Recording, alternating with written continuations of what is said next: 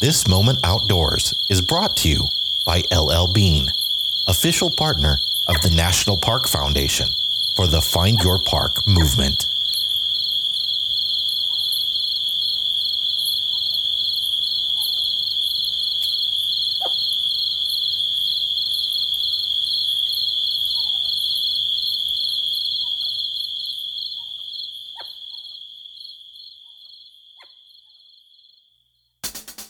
This week, does Benadryl really stop snakebite venom? Is it bad to store batteries on concrete? Can you really dump gray water on public lands? We look for the right and wrong in our third edition of RV Myth Busting. This is RV Miles.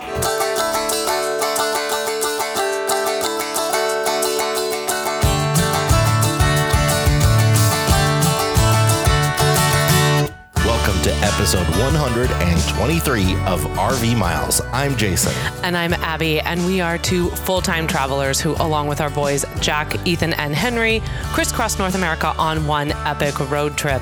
Each week, we talk all things RV and outdoors, from travel destinations to gear, industry news, our national parks, and a whole lot more. You're not imagining things. I am not Kathleen Turner. Abby's voice. Abby's voice has dropped an octave.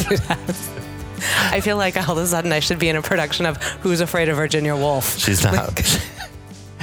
she's not feeling so well today. No, Um, no. this is this is all very too familiar from over the summer. I'm I'm slowly losing my voice. If I have it tomorrow, it'll be a miracle. We're staying at Abby's parents in Kansas City for the holidays, and the illness has been going around, and it's Abby's turn. Yeah, tis the season for everyone to get sick. It's amazing. We rolled in, and within 24 hours, I think my dad had been diagnosed with bronchitis, and then thankfully, no one has developed bronchitis. Like our illnesses have been very short lived and, you know, just a common cold. But for whatever reason, mine tend to settle in my throat, which, you know, is great when half your job is talking all week long. So uh, I am a little under the weather and I may not be around as much today. Yeah, we're gonna. I'm gonna. I'm gonna try to do the the bulk of the talking here on this episode. Hopefully, Something you're not used to doing. You're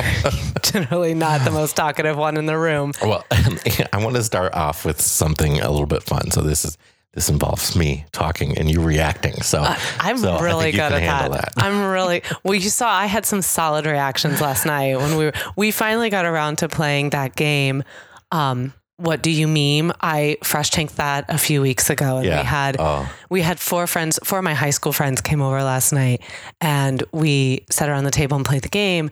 And I made the mistake of telling Jack, our 12 year old, that he was going to be able to play. No, And No. I thought it said No. 12 and older. And let me tell you, if I said that on the podcast, I'm going to walk that back right now because that game is not for 12 and older. if anyone has played Cards Against Humanity, it is exactly that. Except uh, for Ex- instead of lining up two cards with words on them, you line up a picture, a meme with a caption to it. Uh, no, I will say, I think that this is like Cards Against Humanity light with it's the cards. quite as It's raunchy. not. No, there was only one pack, you know, of, of cards in the whole different decks that they had that, you know, were kind of the mature content. Yeah, they, they separate the raunchiest of the raunchy out for you to like decide if you want to add them in. So- but the the regular deck is still R rated. It is. I mean, and so the raunchy of the raunchy were the ones everyone kept drawing because they they're just hilarious. But anyway, I I have no idea how we got to this conversation, but let's bounce back to whatever Yeah. I'm supposed to be reacting to. Okay, well, you know this this is uh, I guess we're a little bit past the age of Yelp now. I think Yelp is kind of going down downhill a, a bit. But Yelp um, who dis? We are like in the that's what Yelp is now. we are in the age of internet reviews. But before internet reviews, there were comment cards, right? Comment cards ruled the roost for customer feedback. Oh, comment cards. So I have a list, and you know, most of the the federal government is still back in the comment card age. So I have a list here of actual comments left on U.S. Forest Service registration sheets uh, that are you know suggestions for how can, things can be improved. These are cards left by backpackers or other campers on wilderness camping trips, right? All right, here we go. A small deer came into my camp and stole my bag of pickles. Is there a way I can get reimbursed? Please call. Oh I didn't know my mom went camping. my mom has taken to, I thought my mom liked pickles. And now my mom has taken eating pickles to a whole new level. So she also gave it to McDonald's pretty good over the phone Oh, yeah, the other did. Day she took- she- for a mistaken order. she took them to church. Okay. So, all right. So a small deer has eaten this person's pickles. Did they leave a number? They I did mean- apparently. Okay. All right. I hope that the Forest Service got back to them. That would have been rude. Escalators would help on steep uphill sections. Stop. Stop. I hey, feel at that Angel's one. Landing, can we put in an ex- escalator? And a zip line going down, please. Instead of a permit system or regulations, the Forest Service needs to reduce worldwide population growth to limit the number of visitors to wilderness. So Is that, basically, is that they, euthanize? they need to hire Thanos snap for, that. to be the head of the There. U.S. Forest Service. Just snap. Just just half the population. As a matter of fact, next president, let's just put yeah. Thanos as the head of the Department of the Interior. Yeah. right. That that makes sense. Trails need to be wider so people can walk while holding hands. now, if you think any of these are fake, I. I guarantee you that one is real. Someone left that one. I didn't Trails know they. I didn't know be- they got my comment card. Trails need- that is not you. No, don't hold my hand while we're walking. Like, Uh, this is we're the Abby and I are the same on this, by the way. Hand holding, snuggling in bed, like holding hands at a movie theater, get out of here with that. in the car, any of that stuff. It's like one minute, I'm done. Not even one minute. if that. It's like, okay, you're here. Okay, good. No, don't touch me Your anymore. hands sweaty now. It's over. Oh no, we don't hold hands on the trail. No. Ban walking sticks in the wilderness. Hikers that use walking sticks are more likely to chase animals. I have been saying this for years. re- Nothing makes me want to chase an animal more like holding a walking stick. Yeah, because the people that need help walking are the ones that are chasing animals. Who chases animals? I don't know. I'm sure there's a YouTube video out there somewhere about this. All the mile markers are missing this year. Or are you on the wrong trail? Let's be real about this. You probably just made your own trail somewhere and we're not where you should have been. Trails need to be reconstructed. Please avoid building trails that go uphill. I don't. You want all your national forests They want them to, all go be- downhill. To, to be in Kansas. Just- no, they want all the trails to constantly be going downhill. Downhill. They're the opposite of the person who had to walk uphill to get to school and walk uphill to get home from school. well, school. maybe we need gondolas. We need like chair lifts, like like uh, ski resorts. I, you know, Get to the top and then you're downhill the whole whole way. whatever we can do to keep exercise out of our national parks as much as possible, apparently. Too many bugs and leeches and spiders and spider webs. Please spray the wilderness to rid the area of these pests. Stop it. I can't. Anybody got some Please get Roundup? rid of the pests in the wilderness. yeah, Roundup. Get some Roundup out there.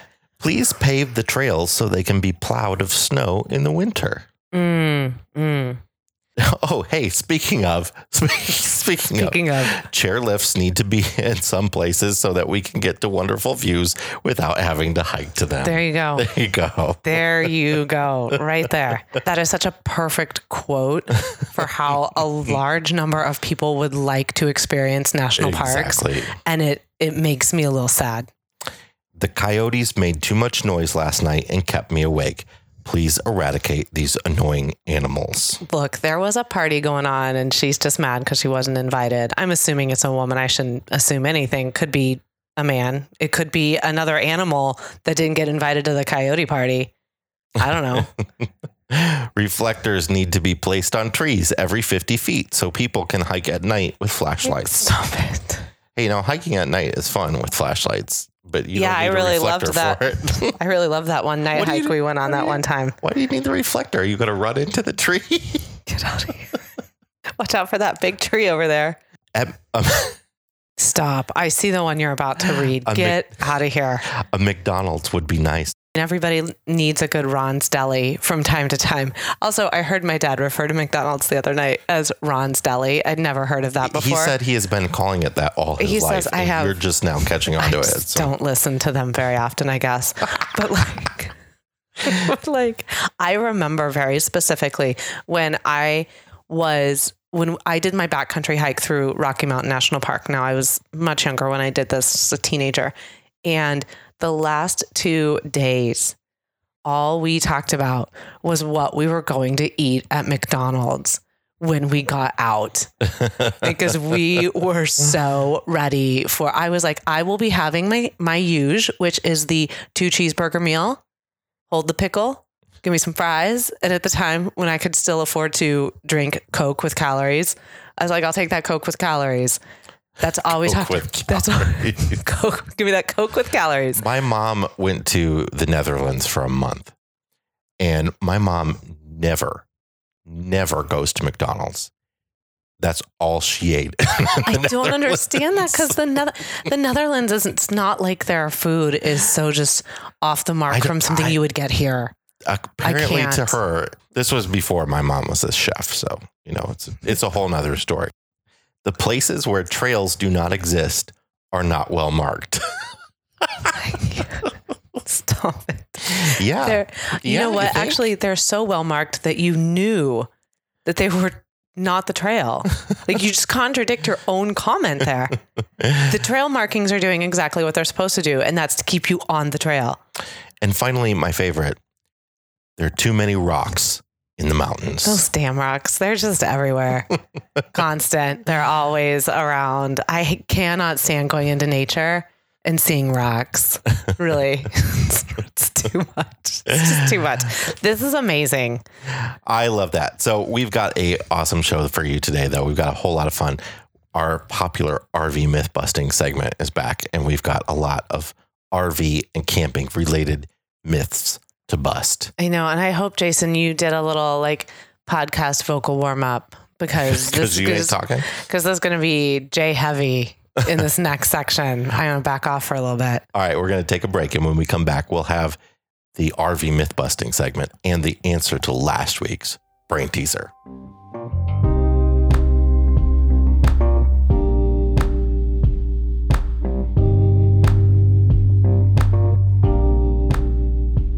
RV Miles is brought to you by Victorinox. You know the brand Victorinox Swiss Army. They make the iconic red Swiss Army knife. But did you know that they also make best in class kitchen knives, luggage, fragrance, and Swiss made watches? Founded in Switzerland in 1884 and still owned and operated by the family who invented the Swiss Army knife over 130 years ago, the classic red Swiss Army knife is still as functional as it was then.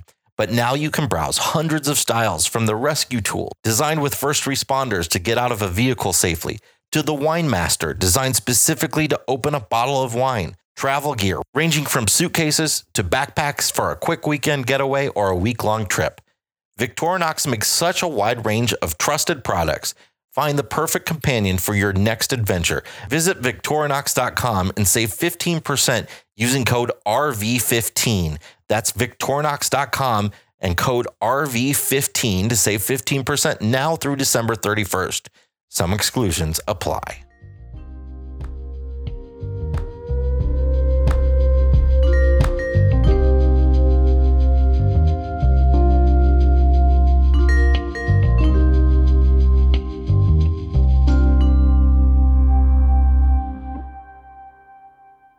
All right, we are back with the answer to last week's brain teaser, which went like this You are imprisoned within a small jail cell. Your cellmate is a large monkey that is blind in one eye and does not have all its fingers on one hand. Your captors turn to you and say, Do you feel more sorry because of the monkey's eye or hand? If you answer correctly, we'll set you free. And the answer is I. The monkey's hand is normal. Its fingers should be equally spread over two hands. So it's okay that it does not have all of its fingers on one hand. It's a little tricky there. Sorry, but that's the answer. Our winner is Lawrence T from Illinois, who will receive a Keep Logging Those RV Miles t shirt, and you'll have a chance to win one for yourself with the new brain teaser at the end of the show. All right, we talked about it at the break there, and uh, Abby's just not up to doing the segment. So I'm going to do the RV myth busting segment here on my own. Just going to be you and me burning the midnight oil. and I'll bring Abby back for the fresh tank black tank at the end of the show. All right. Everybody cool with that? Good. I can't hear you, so it doesn't matter what you said.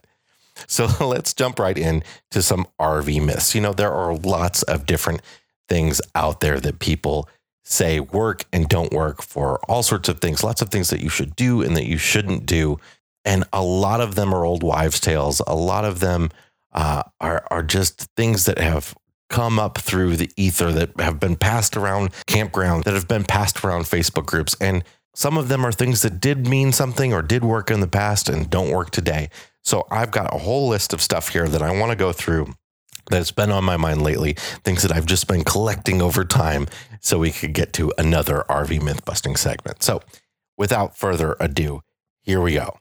You may have heard the myth that RV keys, the keys that you open your doors with, are all the same. That my key to my RV is going to go open the door to your RV. But is it true? Well, the answer is yes and no. RV door locks are all able to be opened with a master key that dealers have. So a dealer can go around their lot. They have this master key that can open up all the different RVs on the lots. Just one key that, that can do it. And they even have a name for it. It's the CH751 key. And it will open the doors and it will open the uh, the storage bays on all the RVs on the lot. Now, does that mean that my key is going to open your RV? Maybe, maybe not. um, the RV that I own, I can't speak for others, does not have a CH751 key. Um, and the reason for this is it's it, it, the a master key is not the same thing as as a standard key. They both work in the same lock, but even though a master key will work in every RV, that doesn't mean that my key is also going to work in every RV. Okay. But that doesn't mean there aren't people out there that have this key that can open your RV at any time they want. So, what do you do about it? Well, your deadbolt lock is not keyed the same. Have you ever noticed that on a dealership's lot, if you've walked through a dealership with a dealer, that they don't lock the deadbolts on any of the RVs? That's why, is that the deadbolts are all keyed differently. So your deadbolt's fine. If you lock that every night or anytime you want to keep your door secure, you'll be fine. But your storage bays, more likely that anybody can come and open those up at any time. So one thing you can do is change out those locks on your storage bays. Usually they're real simple, easy to change barrel lock. And then you can avoid just using that regular lock on your door all the time. We absolutely never use the regular lock on our door, except at night. We might flip it at the same time as we flip the deadbolt, but for the most part, we just lock the deadbolt, and that's that's what we do. You know, it, it's it's not that much of a a difference because honestly, if you don't lock the deadbolt, it is incredibly even without a key, it is incredibly easy to open the door to an RV. So you're not keeping it safe anyway whatsoever. So feel free to be happy with the keys that you have, lock your deadbolt. And if you really want to, um, first of all, don't store anything that is really expensive or that you don't mind losing in your storage bays because those can be easily broken into even if you do change the lock or not. and honestly, that's why they don't care. Why they don't key all the storage bays differently on all the different RVs is because those rotary barrel locks are so simple to bust anyway. I mean, you just jam a screwdriver under the door and pop it open, and there, there's really nothing anybody can do about it. So, especially when you're storing your RV for the winter, make sure you take anything out of those storage bays that you don't want to lose. In fact, I recommend leaving them unlocked so that your locks don't get broken if somebody actually decided to try to get in to your storage bays. All right, myth number two you may have heard about this popular suggestion for how to get rid of anything that is on the walls of your black tank that might be covering up sensors that tell you if your black tank is full or not. We all have issues with the sensors in our black tank being accurate. And that's because things like toilet paper get stuck to them and it reads full even if it's empty.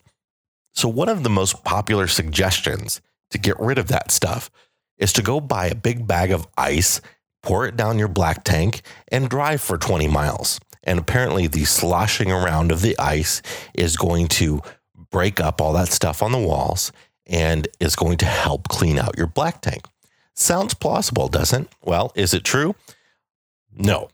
Uh, friends over at the Fit RV did a video of this. It's a really actually well done video. They built a clear black tank and put it in the back of a pickup truck. And and uh, how do I say this politely? Um, they simulated waste in the base of this black tank and they drove it around in the back of the pickup truck with the ice in it to see if the ice made any difference. They drove it like a maniac, right? They drove it so it would slosh around and go everywhere. And in the end, it really didn't do anything. And even if it did a little bit of stuff, they had to drive it so hard to get it to slosh up the sides that is absolutely not worth it. There's no way that you would ever drive your RV that way, particularly if it's a trailer. There's no way that you would be driving your RV in a way that would make the ice slosh around in there enough that it would get rid of anything on the walls. So, totally, totally busted. So, what do you do instead? Well, the best thing you can do is use a black tank flush, uh, whether that be a built in black tank flush or the wands that you can drop into the toilet and spray around inside. You can buy those at any camping world or you can buy it at Amazon. Those work like magic and they can really spray everything off. As it happens, the Fit RV actually took that same black tank and did another video, that same clear black tank mock up, and did another video testing out black tank flush systems. I'll link to, I'll put, I'll, I'll embed these both in the show notes so you can check them out the they tested those systems where you can hook your hose, uh, a water hose, to uh, the the outlet of your RV tank. It's like sort of like a clear elbow back flush that you can use. And frankly, it didn't work at all to bl- to flush the tank out at all. What did work was built-in black tank flushes. So if you have a built-in black tank flush, that those sorts of things sort of uh, rotate around and spray every dire- direction. Those work really well. Also, the wand that you can drop into the toilet, that obviously works really well. The other thing that works well is just filling your tank and flushing it a few times and making sure that you're using lots and lots of water every time.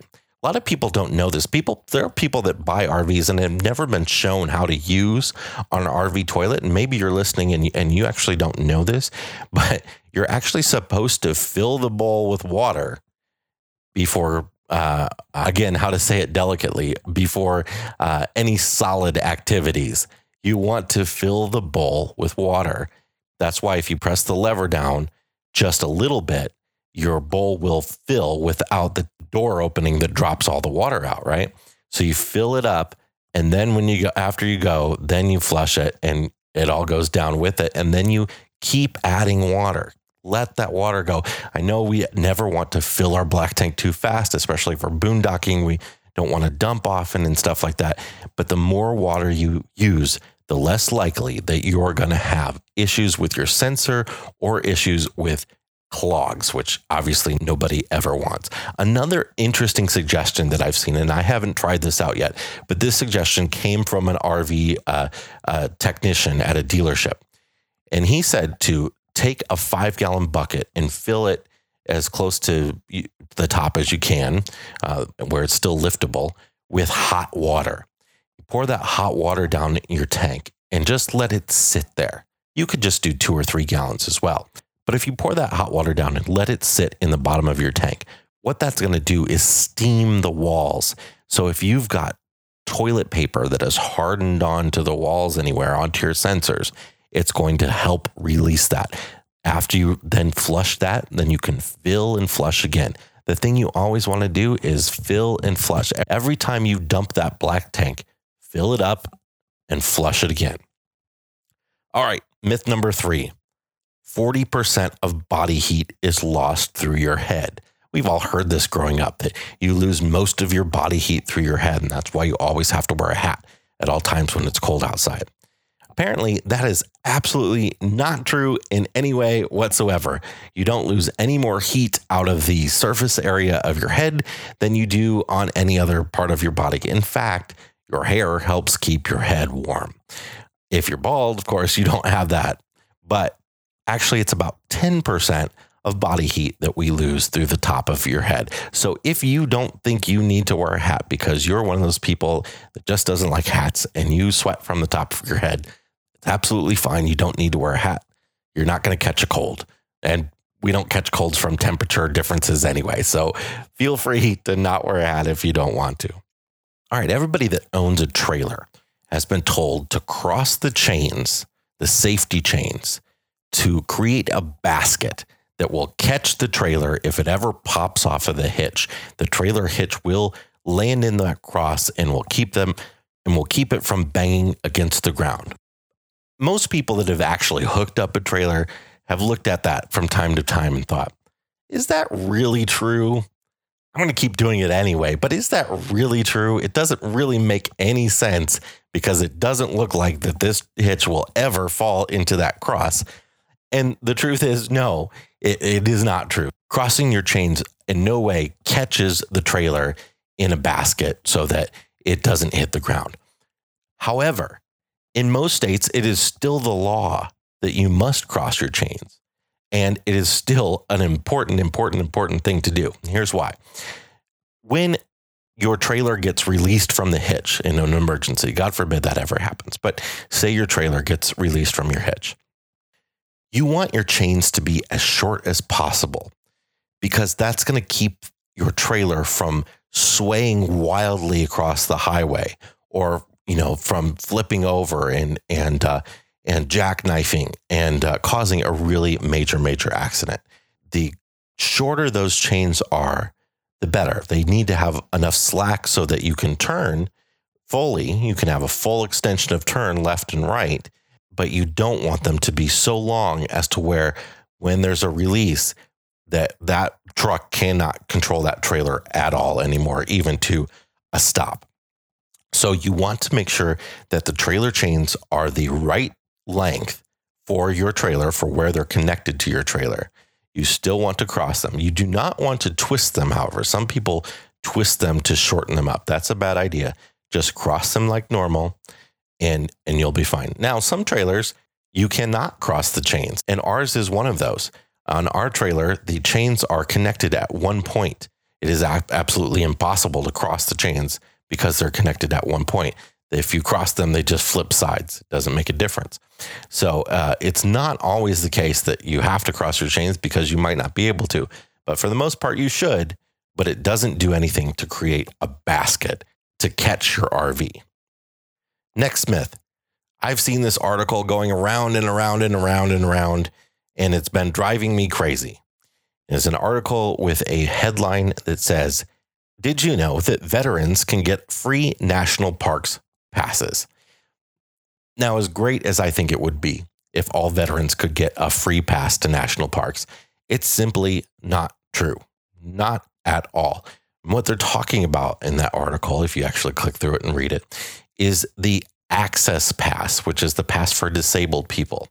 The Access Pass is, of course, available to veterans. It's also available to anybody with a disability, anybody with a disability at any level. You don't have to be 100% disabled, it just has to be a permanent disability. But it's not just available to veterans, it's available to anybody with a disability. Now, I think where the confusion came in is that veterans can use their VA rating if they are disabled to apply for one of these passes. And uh, and this is an article that was just trying to spread that information. But unfortunately, I think a lot of people have taken it to mean veterans can get national park passes for free, and that's not true. However, active duty military can get a free pass. Active duty military and their dependents can get a free annual pass to federal lands, including National Park Service, but also including Fish and Wildlife and Army Corps of Engineers and all those. we have created a video on the RV Miles YouTube page explaining all the different national park and federal lands passes that are available because there's a lot of confusion that does come into this. Uh, which pass should you get? How much does it cost? Which passes are available to you? What are they good for? Uh, I will put a link to that in the show notes as well, but you can also just go check it out on the RV Miles YouTube channel. And we'd appreciate it if you'd subscribe to the channel while you're over there. Okay, next myth. It's that time of the year when lots of people are winterizing their RVs. And one of the things that most people do, uh, or if you don't, you probably should think about doing when they winterize their RV, is removing the battery and bringing it into their garage and putting it on a battery tender through the winter or a trickle charger, you might have heard it called to keep your battery topped off throughout the winter because the longer a battery is dead, the more capacity it loses over time. So it is important to keep your batteries charged as much as possible. Do not leave them in the RV in storage uncharged throughout the winter. It's a bad, bad idea. And they do continue to lose a charge all the time, even without you not using them. Just disconnecting them is not enough. But what should you do with your battery when you've disconnected it? Well, one thing that a lot of people say not to do is not to leave your battery sitting on concrete because the concrete actually helps drain the battery. So we wanted to find out if there was any truth to that matter. And what we found out was that there used to be. In fact, uh, it used to be a, a very important piece of advice because batteries used to be made in wood cases. And when batteries were in wood cases, the moisture from concrete would actually infiltrate into the battery and help the wood rot faster, making the batteries leak out. Then, years later, when batteries encased in metal were invented, the same thing would happen. They weren't 100% leak proof, and the moisture from concrete would help batteries rust and would help them leak out faster. But today, our batteries are all encased in plastic, and plastic is absolutely impervious to that. What's more, concrete actually acts as an insulator and it sort of helps your batteries stay at the same temperature because temperature differences when it gets really hot and really cold quickly can really do some damage to your battery. And cold is always better for batteries than hot. Batteries don't work as well in the cold, but they store better in the cold. And concrete will help keep them cooler. So there's no reason not to put your batteries on concrete in your garage. And in fact, it could be good for them. Okay, here's a new one to me. This has been a popular sentiment that has been going around through campers and hikers and, and, and all sorts of outdoor communities. The myth that you should start carrying Benadryl around with you when you're camping anywhere that there would be poisonous snakes, because Benadryl is what they're going to give you in the hospital anyway. And when you have all these sorts of symptoms, they're going to give you other medications, but Benadryl is a good first start to help you on the way and help give you more time to get to the hospital. Unfortunately, it's entirely not true. We checked with the people at the Snakebite Foundation, and uh, they pointed us to an article they have on snakebitefoundation.org from Dr. Nick Brandehoff, who is an emergency physician and a medical toxicologist. And he says that Benadryl does absolutely nothing for a snake bite.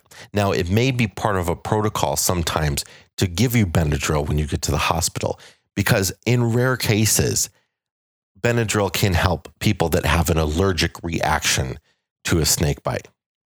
And it doesn't really hurt to give somebody Benadryl. But when you have a snake bite, you're not getting an allergic reaction. That's not an allergy, it's poison. And Benadryl does nothing to stop the, the particular way that the venom from the snake attacks your cells.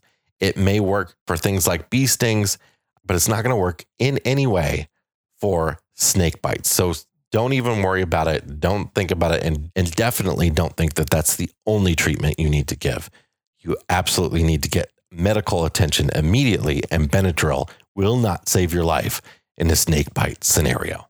Next up, it's difficult to find campgrounds if your RV is over 10 years old. We see a lot of people asking about this when they're looking to buy their first RV, particularly when they're looking to buy a used RV. Uh, even if they're looking to buy one that's four or five years old, they're thinking, well, I have less time to use it. Am I going to be able to use it? All right. So is this true? Yes and no. The 10 year rule that you may have heard about or may not, but there's this uh, thing that a lot of RV parks do, and it does exist, called the 10 year rule. And, and what it is, is a, a way for them to say, we don't want junky RVs in our RV park, right? So they may have a rule that says uh, no RVs of 10 years or older.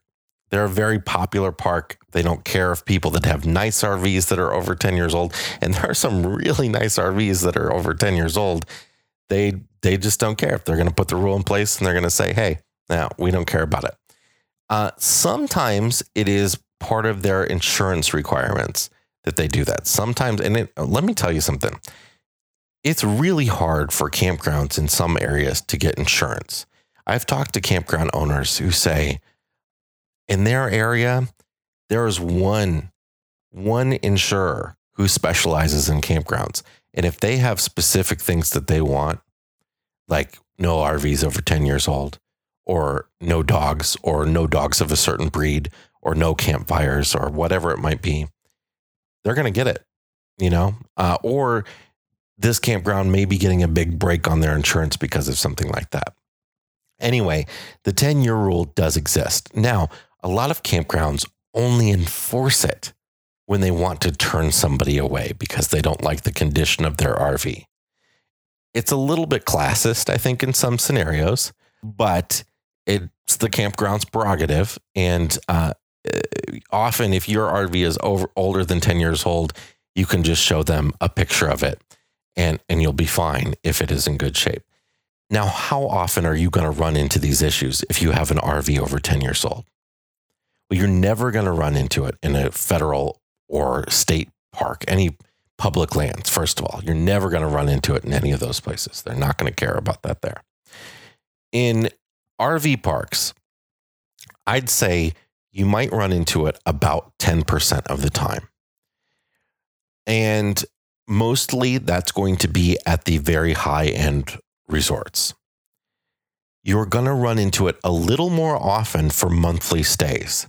So some parks may be fine with any RV coming in for a day or two.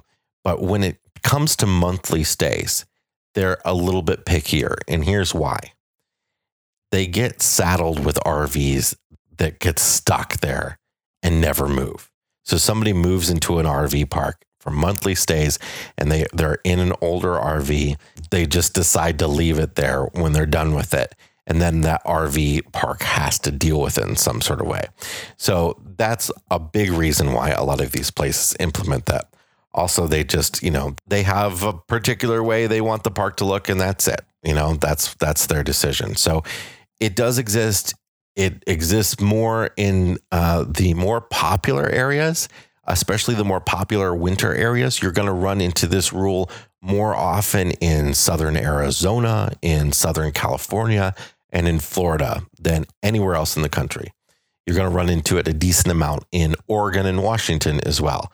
Uh, I have never seen it, never seen it in the Midwest. I'm sure it exists. I've never seen the 10 year rule in the Midwest. And I always read all the campground rules. That's just sort of my thing. So, so yes, it exists. Uh, I'm not a big fan of it, but it's out there and it is something that you might run into.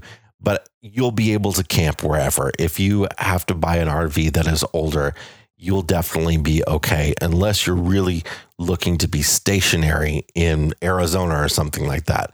I wouldn't worry about it at all. It's time for the final myth. And this is a big one. There's a lot of conversation that happens over this one and a lot of confusion. You're out camping on BLM land, Bureau of Land Management land, out in the middle of Nevada somewhere.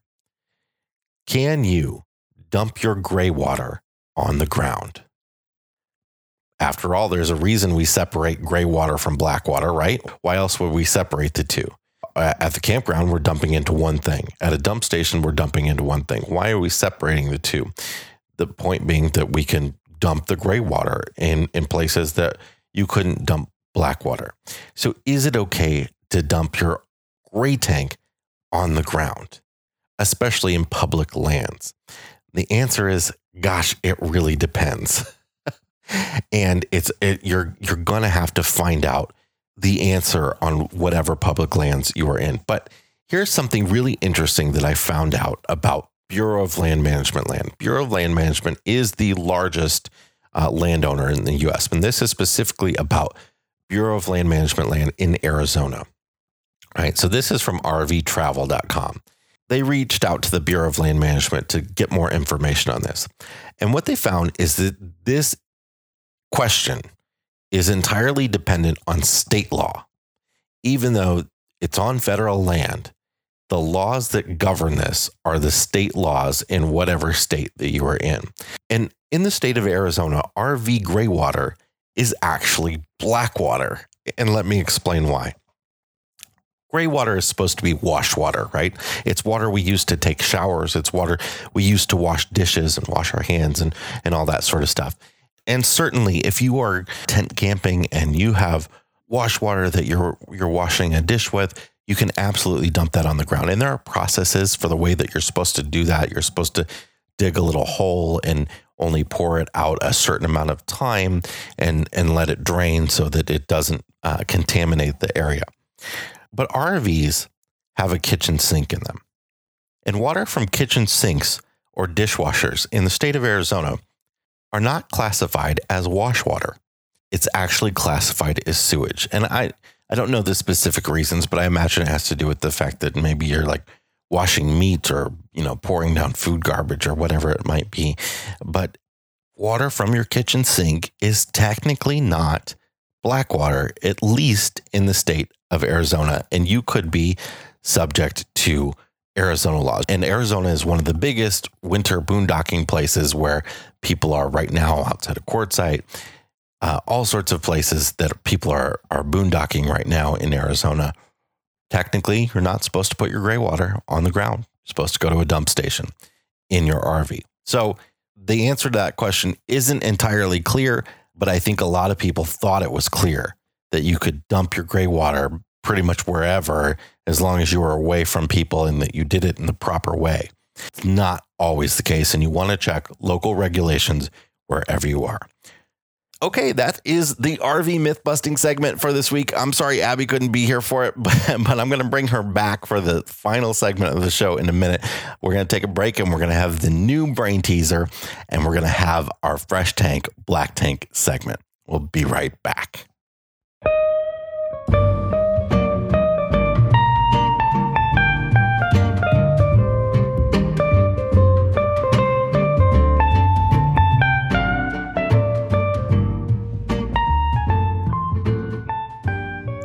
RV Miles is brought to you today by our friends over at Harvest Hosts. Have you been considering a Harvest Hosts membership? Well, now is the perfect time to sign up because Harvest Hosts is offering their biggest discount ever. From now until the end of the year, save 20% off a yearly membership with access to a network of 900 wineries, farms, breweries, museums, and other unique attractions that invite RVers to visit and stay overnight, Harvest Hosts makes the perfect holiday gift for the RVer in your life. Visit our show notes at rvmiles.com slash 122 for the link and promo code that will get you 20% off your Harvest Host membership. And if that wasn't enough, that 20% will stay with you for the life of your membership. So every year you renew, you'll save 20%. Head over to rvmiles.com for a link and promo code or visit our Facebook group, RV Miles, and find the info there. This offer is only valid till the end of 2019, so grab your membership today.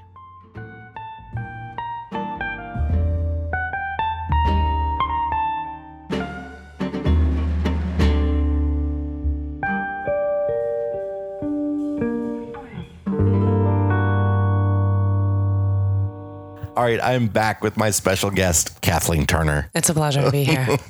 Thank you for having me. I've been downstairs doing a puzzle, waiting for you to call me back up here. Abby, it is time for our Fresh Tank Black Tank segment. Uh, I hope yours are quick. I have so much to say, but I'm going to have to just say it through my eyes. That'll be effective yeah, on a podcast. I'm going to give. Yeah, I'm going to give real hard stares on how I feel about things. Let's start off with your black tank. What's your black tank this week? Just being sick. I got nothing. Like my brain doesn't want to work. So we sat here for the longest time and I kept saying, I don't know. I don't, can I just not do a black tank this week? I've got a puzzle downstairs waiting for me. Like, what, what do you want me to do here? And you're like, just say you're sick. So I'm sick. That's my black tank this week. Fair enough. Fair enough. I hope you don't try to wash out that black tank with a bag of. I don't want to talk. I, you know what? I've been looking over the show notes and I can only imagine how enlightening your conversation was with yourself earlier. what is your fresh tank? Uh, so I'm going to go ahead and fresh tank The Rise of Skywalker. Like I know this is coming out before the movie even comes out. We're going on Friday. We have tickets for Friday. You afternoon. know it's going to be your fresh tank next week. Why are you making it your fresh tank I'm this just- week? Because I'm going to go ahead and just Rotten Tomatoes this at like 99%. So they, I saw this chart earlier, like last night when I was scrolling through Facebook at like 1.30 in the morning, and it showed sort of the Rotten Tomatoes ratings of all of the Star Wars movies. Yeah. And this is including the prequels, right? Yeah. Uh, you want to take a guess where uh, Phantom Menace landed on Rotten Tomatoes? I'm going to guess 53%. Oh, you saw that same graph. I did. I did. You are so annoying. You know what? I, Okay, Yoda. Just forced that one. You know, and. I saw I uh, the prequels. You know, I don't know. They're watchable. Uh, Are they, Jason? Because I disagree well, here's with you. I saw episode two in the IMAX. I know you always. Did I talk about this on the podcast yes, already? this is a story. I'm sure you have. This is a story that you really love to break out when we start talking about prequels because it makes a case for how the prequels can be good. It, well, no, it, they could be good if they were. uh, This this is the thing. You don't have a a writer, producer, editor all in one. You know, you need to have somebody that can fix these things. No, that's And- not when you want a triple threat. And it was over bloated. And the the IMAX cut was 20 minutes shorter. yeah. And it was so, so much better. But they cut out all the kissing. They cut out and the rolling around in the fields Yeah, and the talking about like when they were in high school. a whole so, a whole so scene weird. of Anakin with his with with Padme's So parents. It was weird. Yeah, it's very it it makes a lot of sense. And so yeah, so but what's interesting to me is of all the first 3 prequels and let's we could do a whole podcast on Star Wars, but what's interesting to me is that the Phantom Menace is about the only one I can tolerate and it's the one that has the lowest Rotten Tomatoes score. And like if you've never been over to Rotten Tomatoes, it's rottentomatoes.com and it's sort of just their rating of where a movie is going to land and it's fresh. It's a fresh tomato if it's got a higher scoring. The lower the scoring, the lower the percentage, the more rotten the movie is. You like that one the best?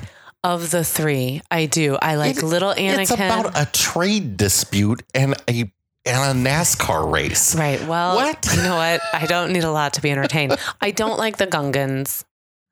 Well, I they're half the movie. I know. So there's. I mean, there's a lot of things that are problematic. I mean, we could talk for a really long time about the use of accents in that movie. oh my god. Um, but I can tolerate it because it does not have Hayden Christensen. It's young Anakin. Uh, you know, we get his mom a little bit. Uh, we get some Liam Neeson who does his best like Jedi impression of like, you know, give me my daughter back or I will, you know, end your life sort of well, dialogue. here's my theory: is that George Lucas's dialogue has always been terrible, and it's not all written by George Lucas in all the movies, but most of the dialogue in most of the Star Wars movies has been terrible. Yeah, it's pretty bad. But when the actors are good actors, they sell it.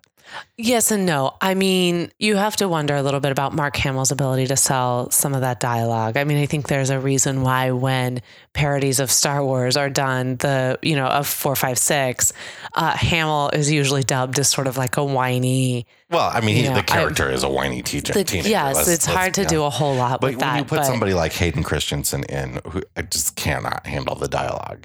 Okay, uh, I yeah, mean, I mean, I don't know how much of that is his fault. I mean, you no, need. that's what I'm saying. It's Yeah, not his fault. it- It's bad it's dialogue. bad. It's Ewan bad dialogue. McGregor and Liam Neeson could turn it into something. I just, I wish I had been in the room when they did the first read through of that script. Because, you know, that's one of the things I'm oh, always. Oh, George, that's yep, fantastic, George. Good job. Good job. I just, no, I really wish I could have Please been sign my the- paycheck. Right. Like, I mean, I wish I could have been there for that roundtable. Like, they all, you know, when you get a script, you sit down at the table for the first time, it's your read through. You do nothing else before you read the script. Well, here's And the thing. Did you know that Liam Neeson actually signed on without reading the script. I do because he wouldn't have signed on if he had read that script.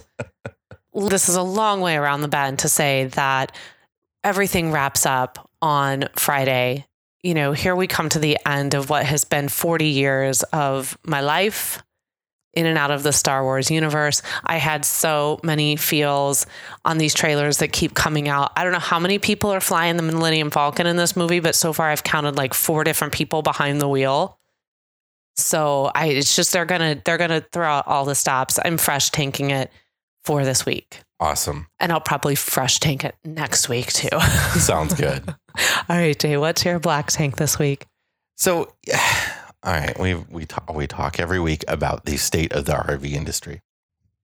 Do Wall- we? The Wall Street Journal is get, is getting into the mix here a little bit. Oh wow, they're paying attention. There's a massive article in the Wall Street Journal, and it's about how the RV industry can be saved. All two years ago, it's like the biggest industry out there. It's the only American manufacturing that's doing well, and they take a little dip, and all of a sudden it needs to be saved. But anyway, this whole article is about how glamping is going to save the RV industry. Get out of here with this. Because young RVers want to glamp no, they don't. and glampers are going to save the RV industry. there will never be one demographic that saves anything. I I'm think that- sorry. well, I like that's I- just not possible. Do they just mean younger people that camp are glampers? How how do younger people camp differently than older people? I don't. I don't know. understand. I guess when they we all all drive our RVs to a campground and park it, and that's it. Well, but they're talking about a form of glamping that is well, I'm see this is where I struggle with this because I see glamping in some ways as these really shishi tents and the treehouse experience and these really great sort of that pull you out of the RV, right? That aren't necessarily RV experiences. Now, if we're talking RV glamping, then we're talking in my view, we're talking resort camping. We're talking expensive camping. We're talking amenities that you want. The whole idea is that you're, you know, you it's like when you go to get a glow up. Right. You And, know, you you're going up a level. and I think actually older people do more of that than younger people.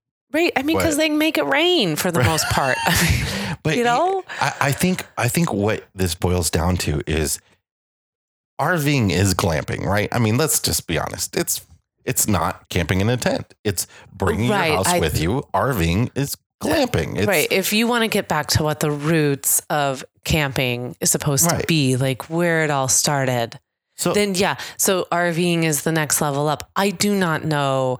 And I guess I don't really care to know. I personally find the term glamping sort of repulsive. I just everything about it and I I don't begrudge anyone who wants to say, "Oh, look, I'm going to go glamping," or "Look, oh, look at all these things I need to glamp."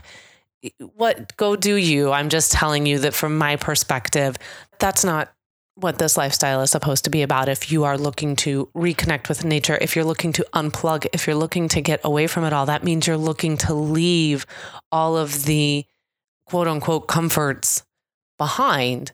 I- you know, a, a lot of people are looking for a lot of different things when it comes to RVing. Yeah, But I- I you're think- very. Tr- this is very right. I think what this comes down to is that people are just starting to realize that hey, RVs are actually nice on the inside, RVs are cool. and they think that I don't know up until now that they were just trash on the inside. Well, they probably all thought they looked like an episode of Breaking Bad. yeah. I mean, so RVing is cool. And I think that, it, and RVing in the sense of like whatever that means to you. If RVing to you means a tent, you know, in the sense of like, you know, you get a little pop up, hey, that's super cool. If RVing to you means like tricked out, you know, $2.2 million class A, hey, that's cool too. I just find the term glamping, it just, it frustrates me because I think it puts a level of expectation on this industry that's just, we don't need it. Uh, It's just a bad word. It's just all It's about spending word. more money. And, word. you know, come on, at some point, just be done with spending money on stuff. Clearly, I just went off on like a, I know you're like, and I'll talk about my fresh tank now. Yes, yes, I will. I will Can do I that. get you now. some NyQuil? Yeah, absolutely.